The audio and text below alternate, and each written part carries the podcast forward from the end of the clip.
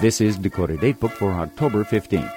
North Dakota remembers Teddy Roosevelt, marking 100 years since his passing, featuring the words of Roosevelt as read by Steve Stark. Theodore Roosevelt made a calculated gesture this week in 1901 that challenged the nation's racial sensitivity. The president invited a well known African American scholar, friend, and advisor, Booker T. Washington, for dinner at the White House. When Washington, who was the founder of the Tuskegee Institute, shared repast with the Roosevelt family, it sent the Southern press and others into apoplectic furor. It was the first time an African American had ever been a White House dinner guest. The outcry in legally segregated America swept the nation, punctuated by vile insults and headlines hurled at both Roosevelt and Washington.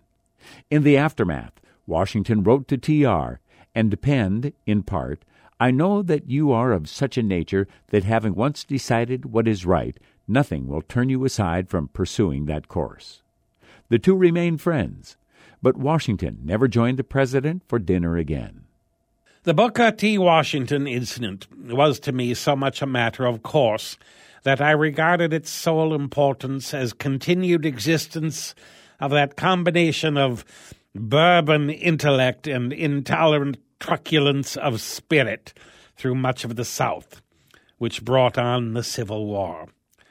When I asked Washington to dinner, I did not devote much thought to the matter one way or the other. I respect him greatly and believe in the work he has done.